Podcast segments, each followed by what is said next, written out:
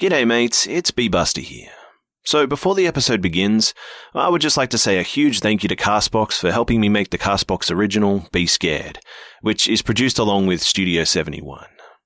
Now, Castbox is the fastest growing, highest rated podcast app on both iOS and Android, and you can find all of your favorite podcasts there. Personally, I think Castbox is the best podcasting platform out there, and I hope you guys check it out because I think you'll be surprised at just how much variety they have and how user friendly their app is. Anyway, guys, thanks for listening, and without further ado, let's begin.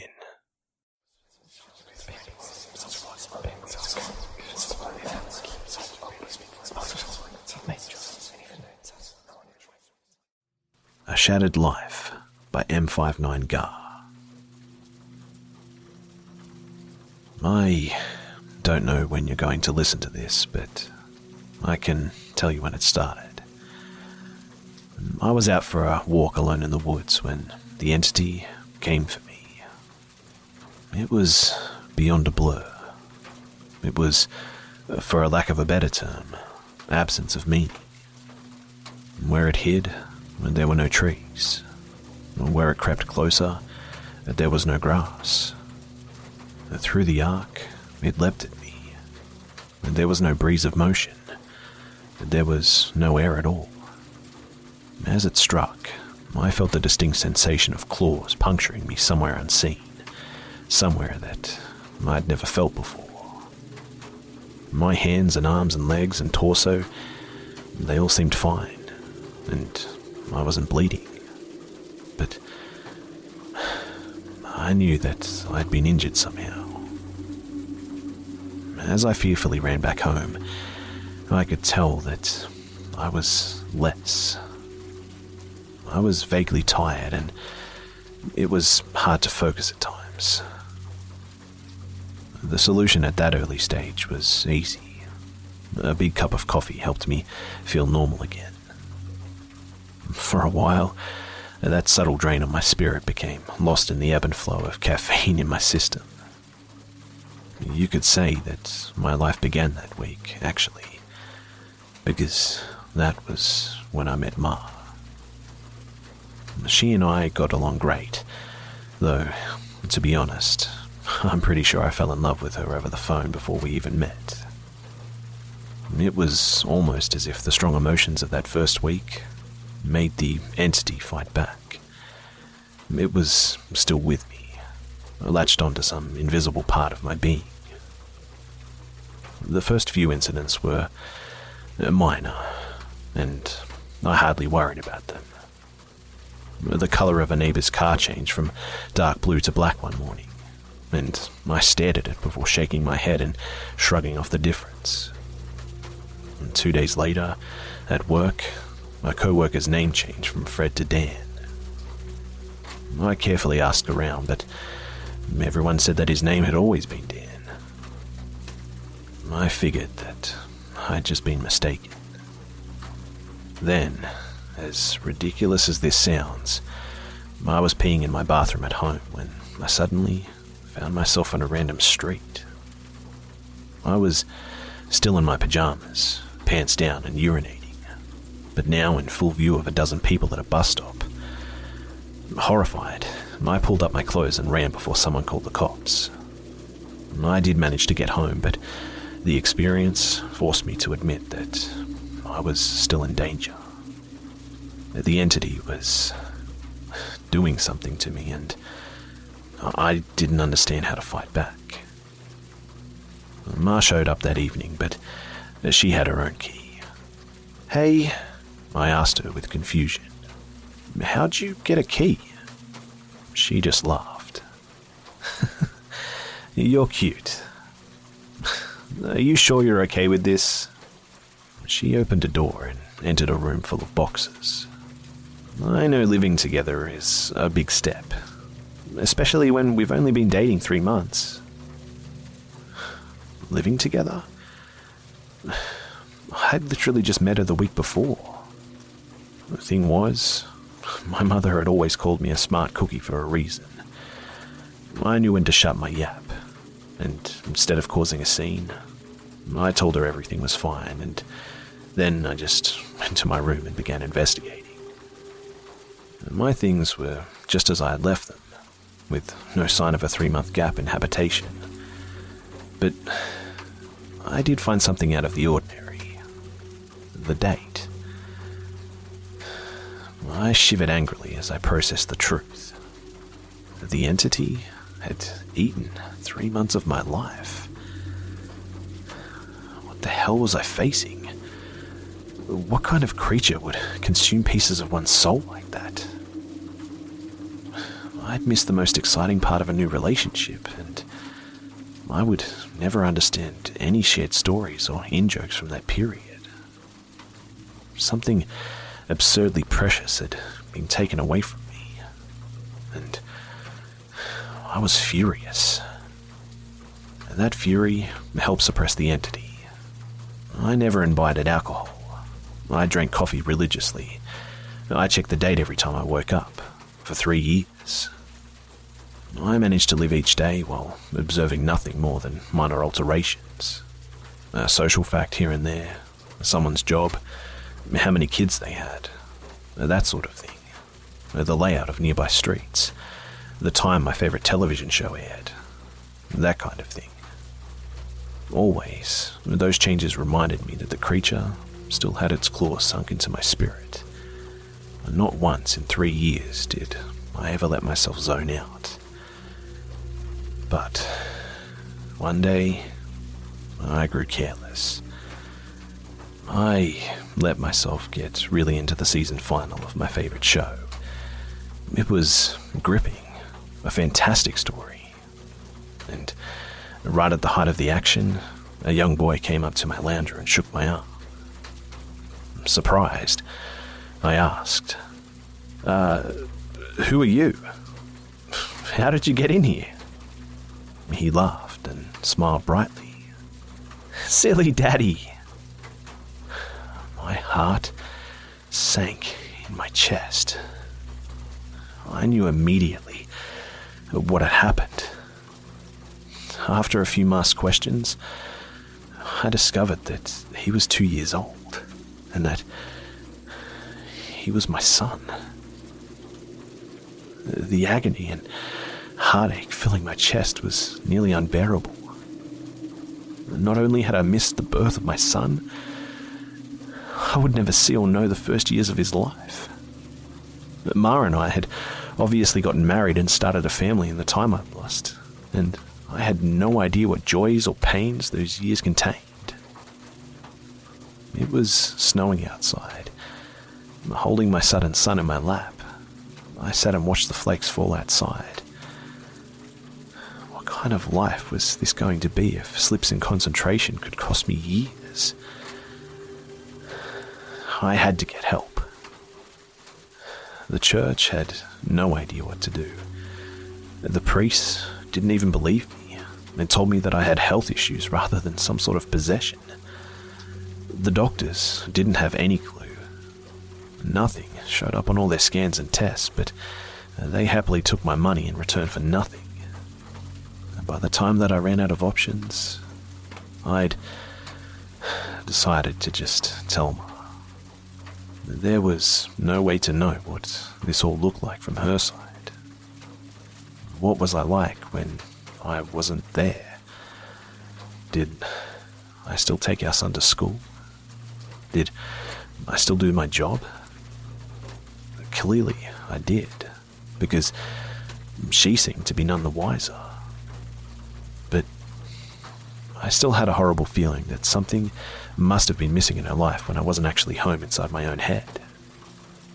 But the night I set up a nice dinner in preparation, she arrived not by unlocking the front door, but by knocking on it.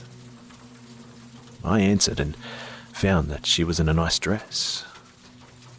She was happily surprised by the settings on the table. A fancy dinner for a second date? I knew you were sweet on me. I thank the Lord that I knew when to keep my mouth shut. If I'd gone on about being married and having a son, she might have run for the hills. Instead, I took her coat and sat down for a second date. Through carefully crafted questions, I managed to deduce the truth. This really was our second date. She saw relief and happiness in me, but interpreted that as dating jitters. I was just excited to realize that the entity wasn't necessarily eating whole portions of my life.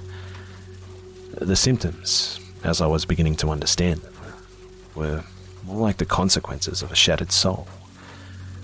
The creature had wounded me, had broken me into pieces. Perhaps I was to live my life out of order, but at least I would actually get to live it. And so it went for a few years, from my perspective. While minor changes in politics or geography would happen daily, major shifts in my mental location only happened every couple of months. When I found myself in a new place and time in life, I just shut up and listened, and making sure to get the lay of the land before doing anything to avoid making mistakes.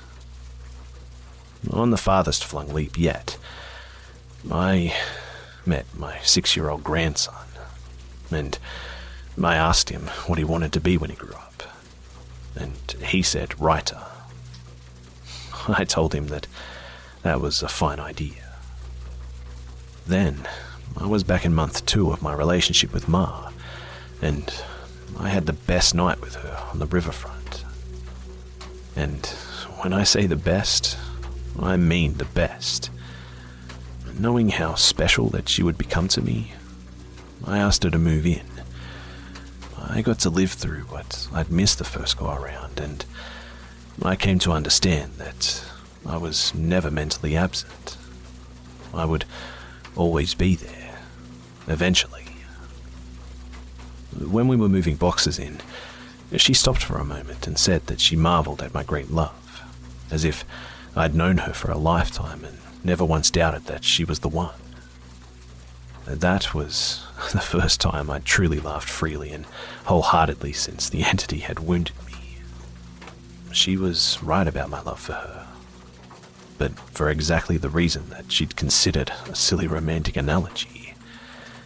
I had known her for my whole life, and I'd come to terms with my situation and found peace with it. It wasn't so bad to have sneak peeks at all the best parts ahead. But, of course, I wouldn't be sharing this if it hadn't have gotten worse. The entity was still with me. It had not wounded me and departed like I wanted to believe. The closest I can describe my growing understanding was that the creature was burrowing deeper into my psyche, fracturing into smaller pieces. Instead of months between major shifts, I began having only weeks. Once I noticed that trend, I feared my ultimate fate would be to jump between times in my life, heartbeat by heartbeat, forever confused and forever lost.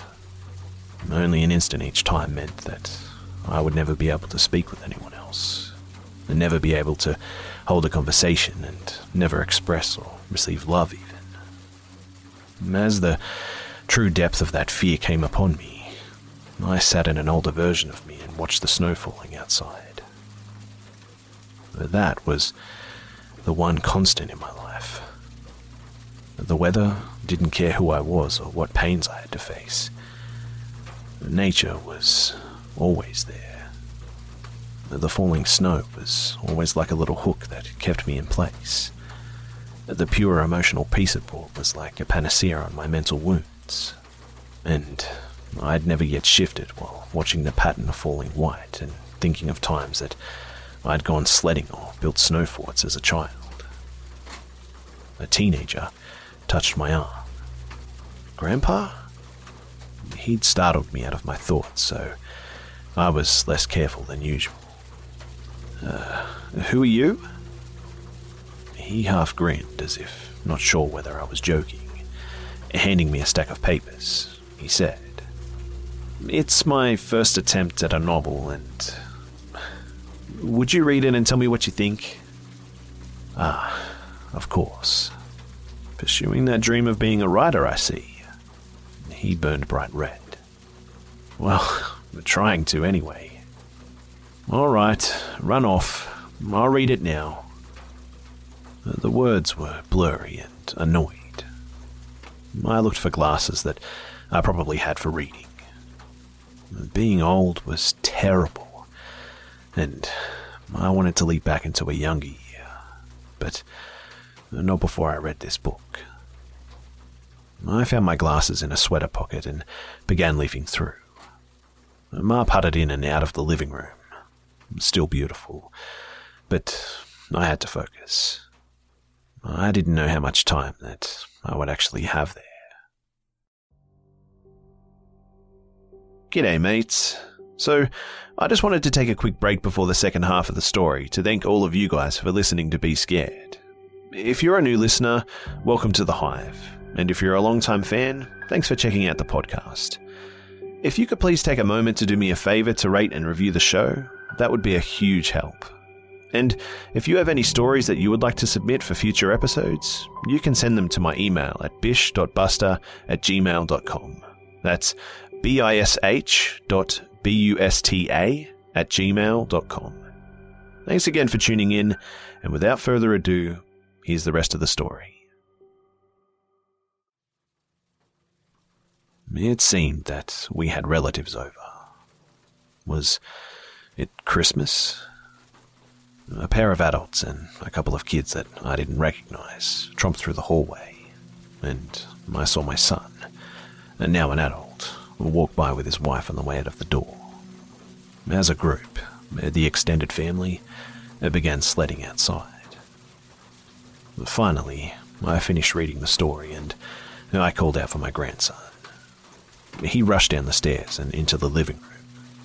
So, how was it? Well, it's terrible, I told him truthfully. But it's terrible for all the right reasons. You're still a young man, so your characters behave like young people. But the structure of the story itself is very solid. I paused. I didn't expect it to turn out to be a horror story, though. He nodded. Yeah, so it's a reflection of the times. Expectations for the future are dismal, not hopeful like they used to be. Ah, you're far too young to be aware like that, I told him, and an idea occurred to me. Well, if you're into horror, do you know anything about strange creatures? Uh, sure. I've read everything that I can. I love it. Warily, I scanned the entrances to the living room. Everyone was busy outside. For the first time, I opened up to someone in my life about what I was experiencing. In hushed tones, I told him about my fragmented consciousness. For a teenager, he actually took it well. You're actually serious? Yes, I am. He donned the determined look of a grown man accepting a quest. I'll look into it, see what I can find out, okay? But you should start writing down everything you experience, okay? Build some data. Maybe we can map your psychic wound. Sounds like a plan. I was surprised, to say the least. That actually made sense. And I hadn't expected him to have a serious response like that. But how will I get all the notes in one place?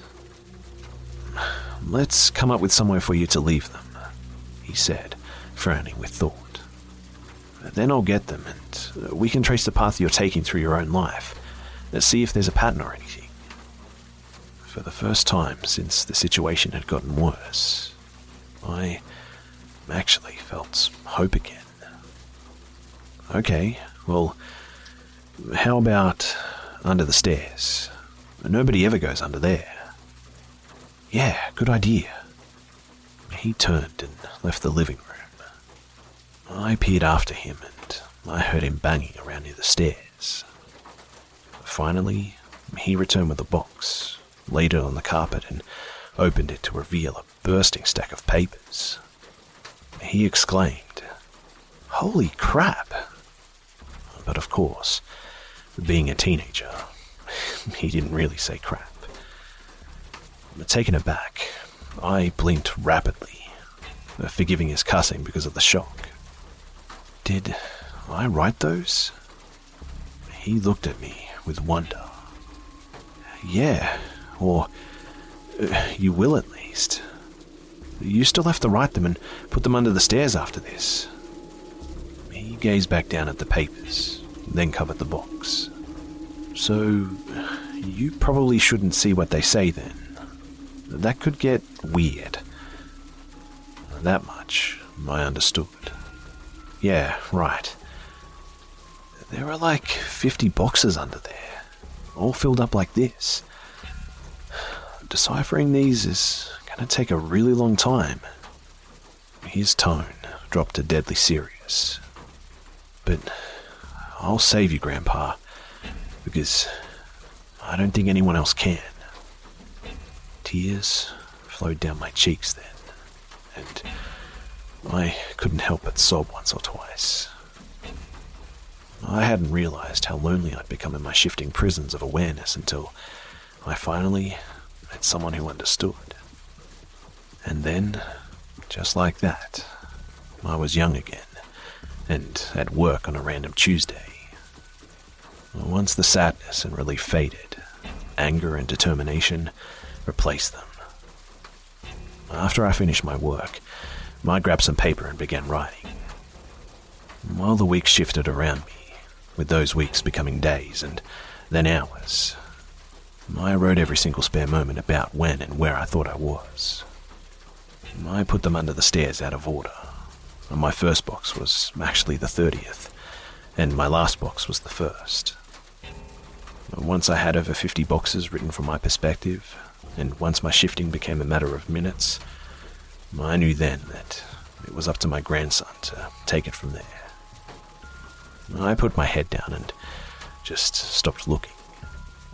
I couldn't stand the river of changing awareness any longer. The names and places, and dates and jobs and colours and people were all wrong and different. I'd never been older. I sat watching the snowfall a man of at least 30 that I vaguely recognized entered the room. Come on, I think I finally figured it out. I was so frail that moving was painful. Uh, are you him? Are you my grandson? Yes. He took me to a room filled with strange equipment and sat me in a rubber chair facing a large mirror, twice the height of a man. How long have you worked on this? I asked him, aghast. Tell me that you didn't miss your life like I'm missing mine.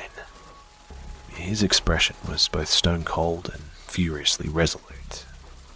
It'll be worth it. He brought two thin metal rods close to my arm and then nodded at the mirror. Look, this shock, it's carefully calibrated, okay?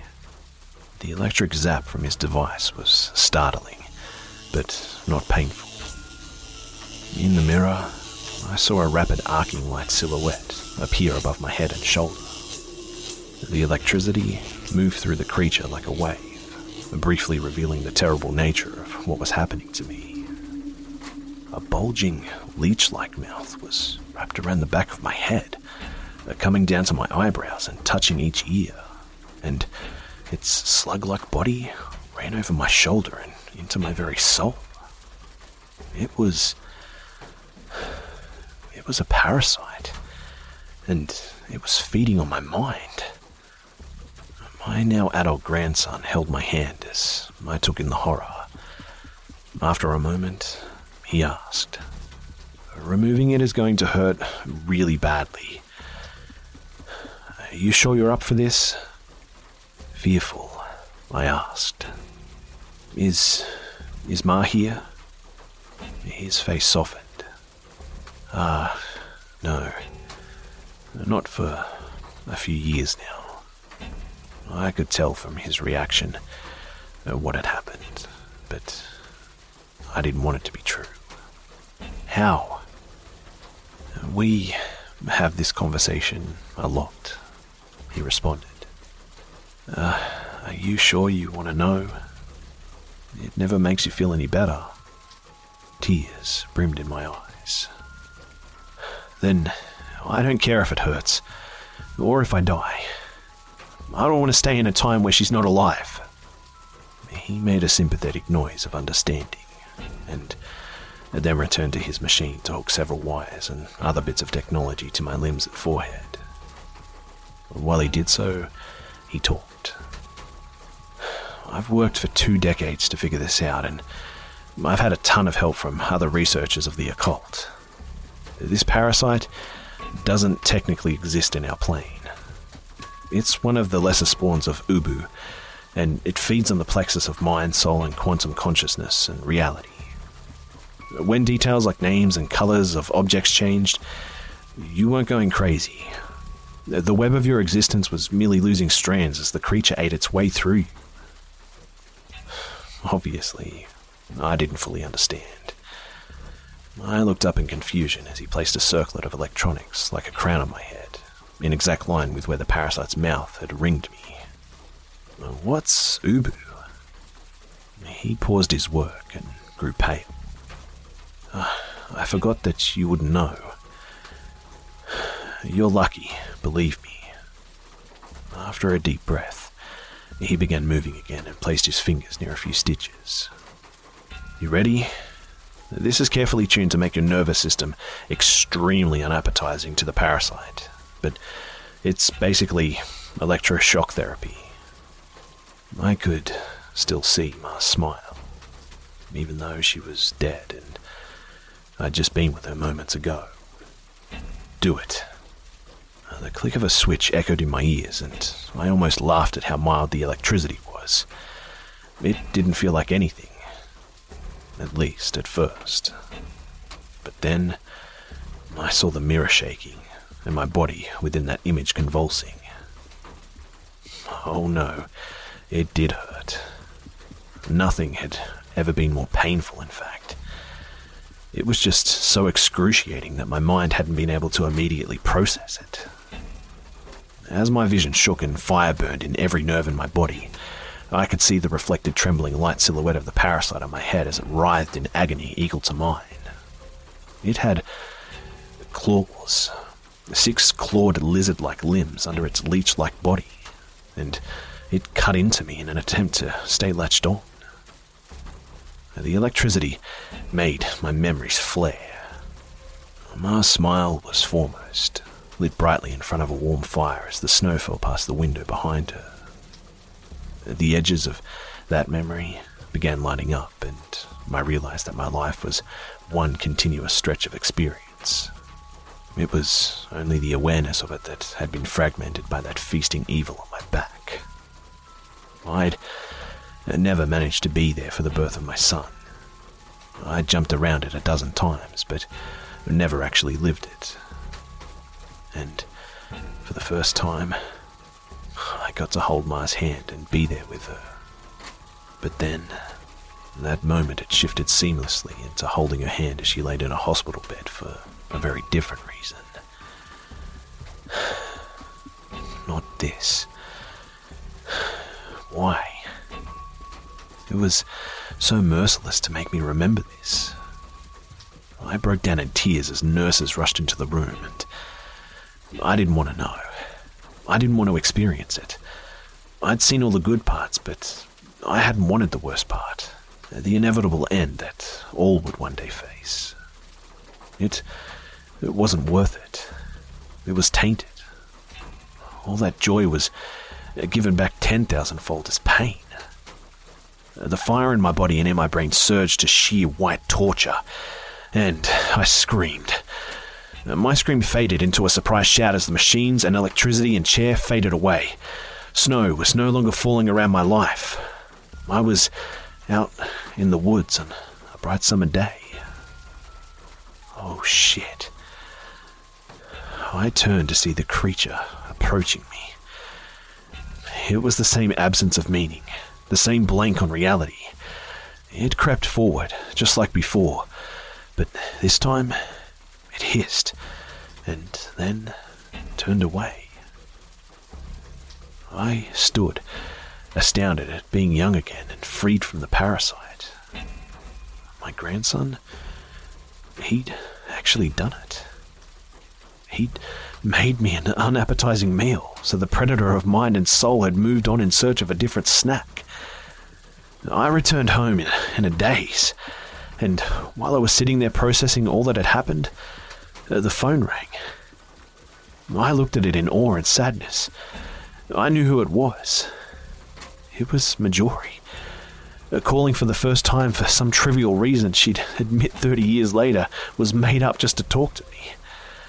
But all I could see was her lying in that hospital bed, dying. It was all going to end in unspeakable pain and loneliness. I would become an old man, left to sit by myself in an empty house, his soulmate gone long before him. At the end of it all, the only thing that I would have left would be sitting and watching the falling snow. But now, thanks to my grandson, I would also have all of my memories. It would be a wild ride, no matter how it ended. On a sudden impulse, I picked up the phone, and with a smile, I asked, uh, hey, who's this? Even though I already knew.